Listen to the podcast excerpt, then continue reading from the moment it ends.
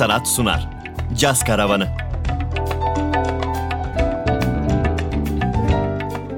Ben Eray Aytumur ve bugünkü konuğumuz piyanist, besteci, akademisyen Selen Gülün. Caz Karavanı başlıyor. Dünyanın en ünlü caz standartlarının birinden ilham aldığımız ismimizle bundan böyle hep birlikte caz karavanında buluşuyoruz. Caz müziğinin uçsuz bucaksız, sürprizlerle dolu ve bir o kadar da kapsayıcı evreninde caz karavanıyla yol alıyoruz. Tabii bu karavanın doğru bir rotada ilerlemesi için çok değerli caz müzisyenleri bize yol yordam gösterecek. İşte tam da bu amaçla bugün piyanist, besteci ve akademisyen Selen Gül'ün konuğumuz. Hoş geldin Selen.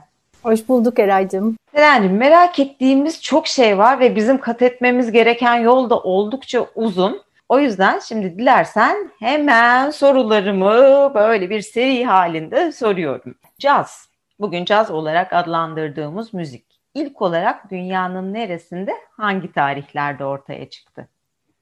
Şimdi caz olarak adlandırdığımız müzik aslında var mı? O kısmını da konuşuruz. Yani onun ismi caz mı? Hani onu biz çok bilemiyoruz. Ama e, varsayalım ismi caz. E, Amerika'nın e, New Orleans eyaletinde e, ortaya çıktı. Şehrinde tabii aslında şehrinde demek daha doğru.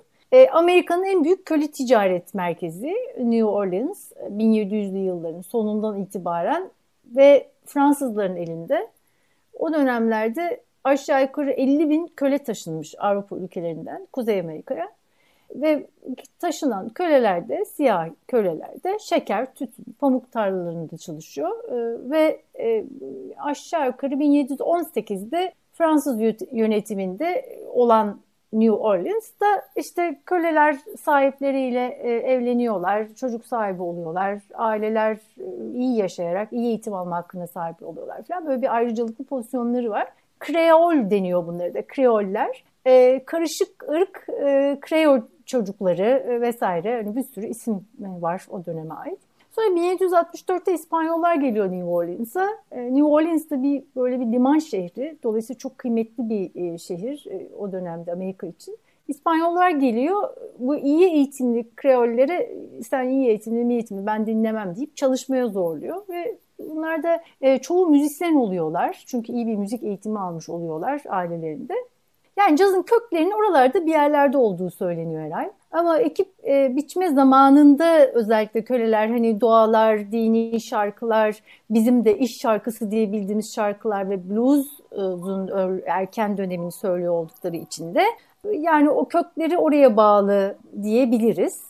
Ama bir yandan da bu Kreol denen Fransız e, karması kişilerin de köle eski kölelerin de Avrupa'ya yetişiyor olması, hani onların nota okuyabiliyor olmasına e, sebep oluyor. E, hem bu nota okuyanlar ve nota okuyamayan köleler arasında böyle bir müzik aslında ortaya çıkan e, çünkü onların çatışması var böyle kültürel olarak da çatışıyorlar. Onlar onları istemiyor, kaynaşmak istemiyorlar vesaire. Ama asıl e, şeyi anlatmak lazım. Yani bu çok seslilik ve çok e, ulusluluk e, çok önemli bir şey New Orleans tarif ederken. Çünkü e, Fransızlar, İspanyollar derken Amerikalılar geri alıyor 1900'lerin başında. Gezgin müzisyenler var. E, işte bu ragtime denilen New Orleans müziğinin de kökü. Bu aralarda bu çatışmalarda işte notu okuyanlar, okuyamayanlar, New Orleans'taki o çok ulusluluk işte İspanyollar, Amerikalılar, e, efendim Slavlar, Afrika'dan getirilen siyah köleler, İtalyanlar, e,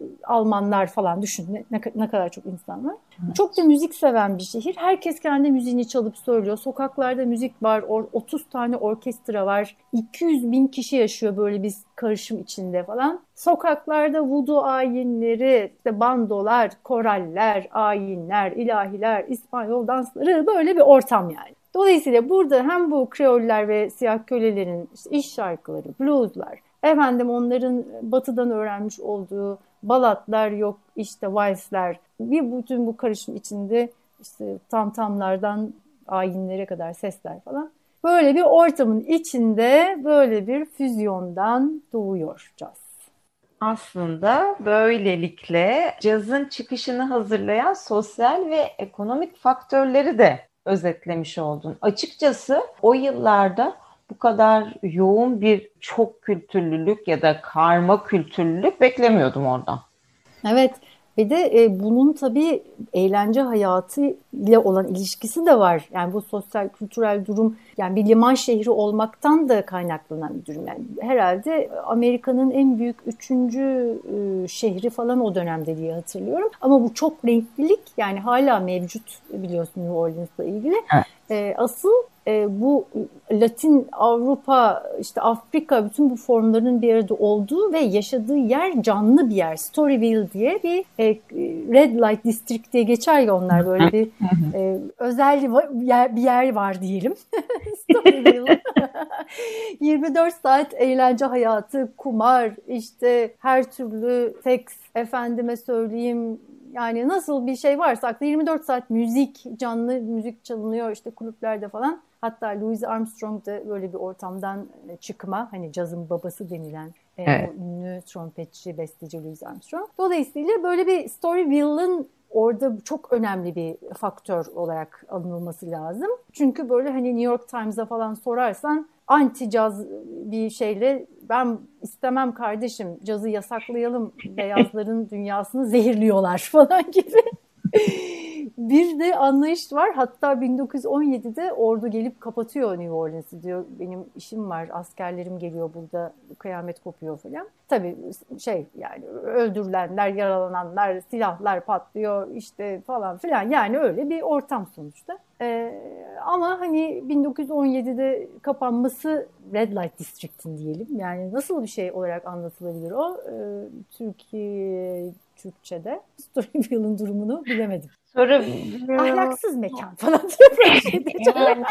Böyle biraz şey gibi hani en azından İstanbul özelinde düşünürsek çeşitli yanlarıyla biraz zürafa sokak evet. efendim mesela bir yandan hani 90'ların Aksaray Lalelisi Heh, öbür çok taraftan güzel söyledin. Yeni Kapı da diyebiliriz. E biraz hani o 90'ların Taksim'i de diyebiliriz galiba. Evet evet, evet. öyle bir karışım işte şahane söyledin. E, dolayısıyla hani Storyville böyle basbaya kendi başına bir e, cazın oluşumunda başlı başına bir hikaye. Orada işte ragtime'ların, New Orleans müziklerinin çalındığını düşün 24 saat falan. E, yani bu tabii kapanması neye sebep oluyor? İnsanların Chicago'ya, New York'a falan göçmesine müzisyenlerin hmm. orada çalışan ve diğer müzisyenlerin gitmesine sebep oluyor. E, o da iyi bir şey oldu herhalde. Sonuçta müzik New York'a kadar hareketlenmiş ve gelmiş oluyor. Tabii New York ve Chicago ve aslında Birleşik Devletler'in başka bölgeleri de böylece birer caz merkezi, mekanına dönüştü diyebiliriz. Evet, Kansas City mesela kesinlikle. Peki cazın karakteristik özellikleri nelerdir? Güzel soru. N- nelerdir? Düşünelim. Şimdi aslında ragtime dediğim müzik dediğim gibi daha önce bir klasik müzik ayağına bağlı. Çünkü öyle bir eğitimden gelmiş ya hani müzisyenlerimiz, e, kreollerimiz evet. okuyabiliyor, müzik okuyabiliyor. Öte yandan blues var. İşte şeylerde sahada söylenilen e, acıklı belki kendini ifade eden ama illaki acıklı olması gerekmiyor. Hicveden aynı zamanda da bir müzik. Ve içindeki sözler de başlı başına mantıklı da olması gereken e, sözler değil. Yani şahsen adamın tekine küfür ederek başlayıp çok büyük aşkla bitebilir olabilir o blues öyle düşün yani. Hani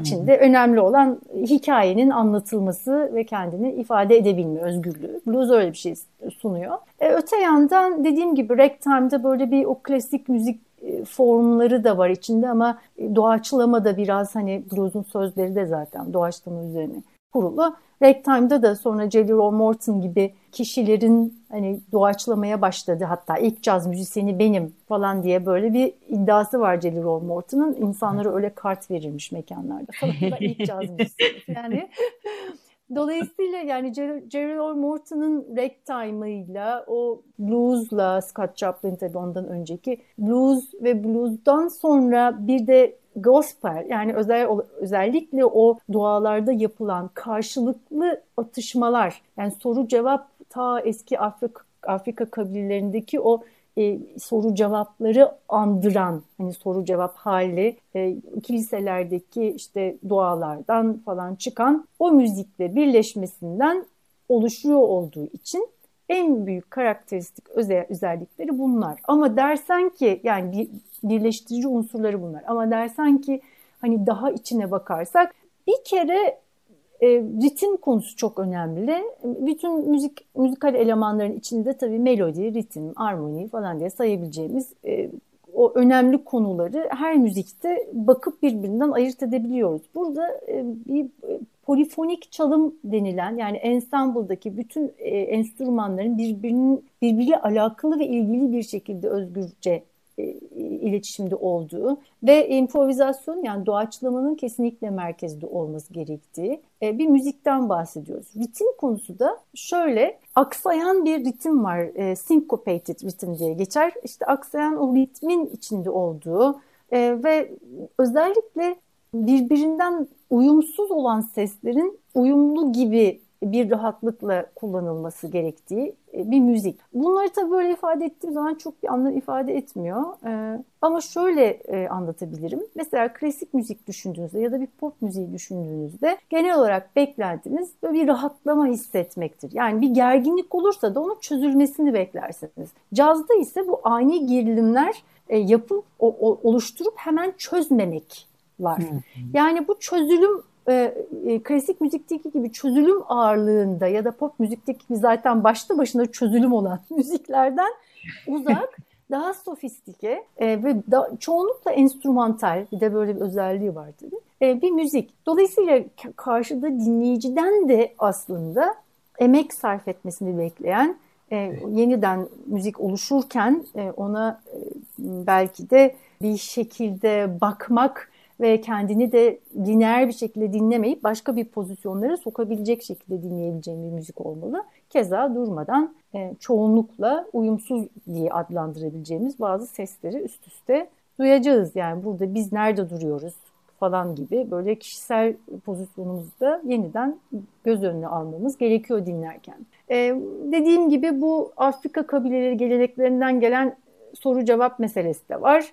O çok standarttır. İşte e, özellikle Afro-Amerikalıların doğa geleneklerinde işte gospel müziğinde çok gördüğümüz. Blues da böyle hani kabaca anlatmak gerekirse içinde blue notlar dediğimiz o mavi notalar dediğimiz o iç gıcıklayıcı sesleri barındıran melodik ve e, doğaçlama özelliğinde pentatonik dizileri çok eski dizileri kullanan e, ama asıl, asıl başta tabii ifade konusunda çok kuvvetli olan bir müzik. Bunların her birini öğe olarak taşıyor. Yani en başta öyleydi ama sonradan tabii nerelere geliyor, nerelere geliyor. Oho.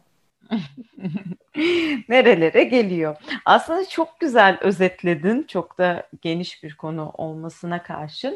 Şimdi soracağım soruyu hazırlarken de senin bu şahane caz ve tarihi seminerlerinden biraz kopya çektiğimi itiraf etmeliyim. Çünkü dinleyicilerimizin de bildiği üzere Selengül'ün gerçekten Türkiye'de caz ve tarihi anlatma noktasında işin en uzman görüşlerinden biri. Dolayısıyla hani çeşitli zamanlarda, çeşitli mekanlarda çok sayıda seminerler verdi, vermeye devam ediyor bize de bunlardan biraz kopya çekmek düşüyor. Şimdi o seminer başlıkları o kadar güzel yol gösterdi ki. Şimdi bakıyorum Ragtime ve Blues diye başlamışsın. Yüzyıl sonuna doğru adım adım ve yeni yüzyılda büyük sıçrayış. Blues ve Jazz Age, sonra Big Bandler, Swing, kırklar, bebop falan filan böyle böyle böyle gidiyor. Ben de tam işte buradan yola çıkarak bu cazın e, stillerini sormak istiyorum. Hani bu kronolojik olarak nasıl sıralanan stiller aralarında çok keskin geçişler, e, çok keskin farklar var mı yoksa geçişler de mi var? Ve hani bu kronoloji ile ilgili çünkü görünüşe bakılırsa hakikaten de her 10 yılda bir bir dönüşüm, yeniden hmm. tanımlanma söz konusu. Bunlarla ilgili neler söyleyebilirsin? Yani stillerde tabii çok keskin stiller var. Ama bence şöyle bakmak lazım. Yani bu tabii caz tarihi kitaplarında da böyle anlatılır. Bence deyince çok iddialı bir şey oldu ama yani özetlersem e, bana sorduğun şekliyle. Caz müziğini belirleyen şey stiller zaten. Yani bu değişkenlik müziğin doğasında var ve biraz da şart. Çünkü evrim geçiren bir müzik e, ve 10 senede bir tabii böyle enteresan bir şekilde öyle denk geliyor ama klasik müziğe bakarsan 50 senede bir değişim, 25 seneye inmiş. Yani 20. yüzyıla gelince de 10 senede bir değişmesi çok normal aslında stillerin ne kadar hızlandığımızı düşünürse zaten şu an ben bazı stillerin caz stillerini tanımıyorum bile öyle söyleyeyim. Yani o kadar çok altlar altta böyle yüzlerce başka türlü stile evrildi ki. Yani bu e, evrim çok önemli e, bu müzikte e, herhangi bir tanesi ötekinin yerine geçemez. Her biri de öncekini yansıtır. Böyle bir şey. Dolayısıyla hani bu dinamiklerin bilinciyle yaşayan bir müzik. Orada e, belki Dixieland'den başlarsak yani New Orleans müziği beyazlar yapınca Dixieland oluyor öyle diyeyim. Orada çok büyük bir ince ince bir çizgi var. Çok büyük bir fark yok. E, böyle belki daha kaygısız bir müzik olarak görebileceğin Chicago stili 20'lerde ve e, sonra 30'larda swing'e e, geçtiğimiz o 2. Dünya Savaşı öncesi güvenlik arayışı, işte hayatın standartlaşması falan gibi bazı Amerikan rüyası gibi hani büyük olana düşkünlük falan swing döneminde büyük orkestralara yönelmeye sebep oluyor. Bir de içki yasağı var falan. Hani bir insanlar dansa vuruyorlar kendilerini gibi düşün. Swing'de hani dans edilen büyük orkestraların olduğu bir müzik. Sonra e, 40'ların huzursuz, sinirli hali e, böyle tabii ki bebop'ta karşılığını buluyor ve küçük kulüplere kapanıyor insanlar. Çünkü savaş ortamı, herkes askere gidiyor, çok az müzisyen kalıyor ortamda. Hani bir, büyük gruplar e, artık dolanamıyor, turne yapamıyor falan. Dolayısıyla e, ve de bir şey ortaya çıkıyor yani bebop'la birlikte hem teoriye hem de enstrümanın kendisine hakimiyet böyle çok üst düzeyde bir şeye dönüşüyor. İşte sabahlara kadar e, çalınıyor falan. Ona hemen bunun ardından tabii belli bir diyalektik var. E, tamamıyla tersi demeyeyim ama cool jazz dönemi var. E, Los Angeles taraflarında başlayan. Biraz daha böyle işte 50'lerde biraz da işte bombaların farkına varmış insanlar diyelim. böyle bir hafif boyun eğmişlik falan daha bir sakinlik. Tabii Los Angeles'ta tabii cool jazz'ın başlamasını şaşırtmayacak bir yaşam stili öngörüyor. Hard bop geliyor. Bir bebop'tan vazgeçmiyor insanlar falan. Yeniden Sonra funk ve soul müzikleri ve 60'larda ve ardından işte hard bop'la beraber Miles Davis'in Wayne Shorter'ın kurmuş olduğu gruplar falan derken serbest caz ortaya çıkıyor. Yani bu da çok tabii normal 60'larda çünkü protesto hakkını kullanan siyah insanın müzikteki son şey öğrenci ayaklanmalarını falan da düşün. Hani müzikteki son işte Martin Luther King'ler. Dolayısıyla o panterler ortaya çıkmış oluyor. 70'lerde de biraz istikrar geri gelince funklar falan, caz rocklar. Ee, bir de e, elbette şey elektronik müziğin e, etkisiyle işte Miles Davis'in Witches Blue albümü, fusion müziği onun da etkisi var elektronik müziğin. Özgür cazda zaten iyice kolektif improvizasyonlara, grup improvizasyonlara dönüşüyor. 70'lerde bu altyapılar, alt bölünmeler çoğalıyor, çoğalıyor. 80'lerden sonrası kesintisiz ilerleme yani ondan sonra refah var tabii biraz 80'lerde. Soğuk savaş gerginliği falan. Dolayısıyla çok değişik müzikler karşımıza çıkıyor. Avrupa'da caz işte çok önemsenmeye başlıyor falan. O zaman 80'lerden bu zamana kadar geliyoruz. Arada bir elektronik müzik heyecanlanıyor. İşte hip hop zaten bir cazın altyapısından çıkmış denebilir. E, rock müziği de zaten başlı başına caz müziğinden evet. etkilenmiş ortaya çıkmış bir müzik. Dolayısıyla yani ıı, böyle bütün stilleri bu şekilde kronolojik olarak çok hızlı bir şekilde söyledim ama asıl dediğim gibi stillerdeki evrim gözden kaçmamalı. Yani bunların her biri birbirinden birbiriyle alakalı. Hiçbiri durup dururken ortaya çıkmış bir müzik değil.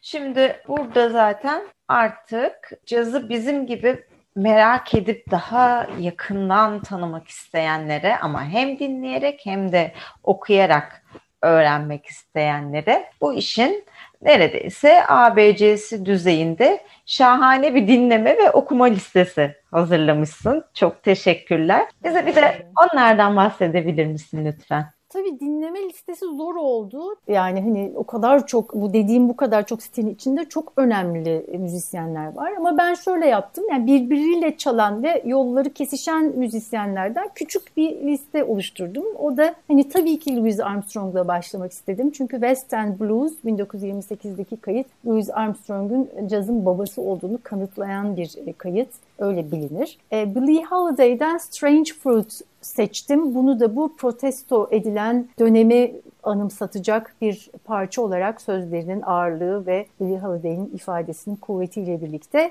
Duke Ellington'ın Billy Strayhorn'la tanışıp da ortaya çıkartmış olduğu büyük orkestra müziğinin en önemlilerinden birisi Take the A Train. Charlie Parker ve Dizzy Gillespie'nin birlikte 40'larda yapmış olduğu Anthropology ve Miles Davis'den o çok meşhur quintetinden e, Coltrane'li Relaxin parçası, e, Relaxin albümünden e, Sonny Rollins parçası seçtim. Böylece ona da dokunmuş olurum. Oleo.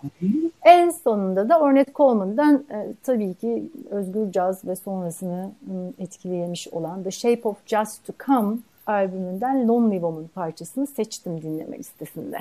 Harika. Kitaplardan da bahsetmem ister misin?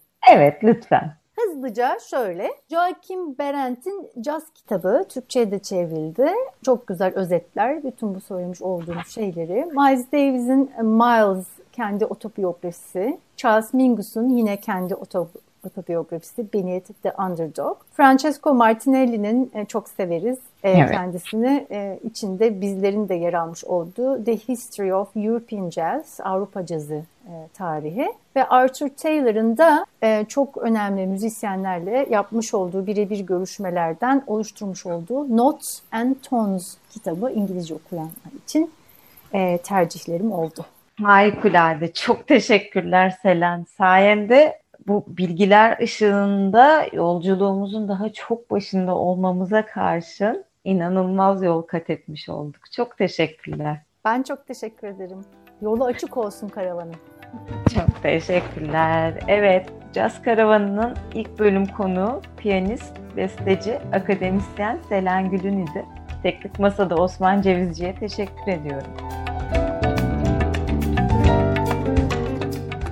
İş Sanat'ın katkılarıyla hazırlanan Caz Karavanı sona erdi.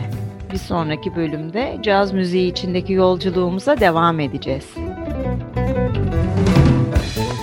İş Sanat sundu. Caz Karavanı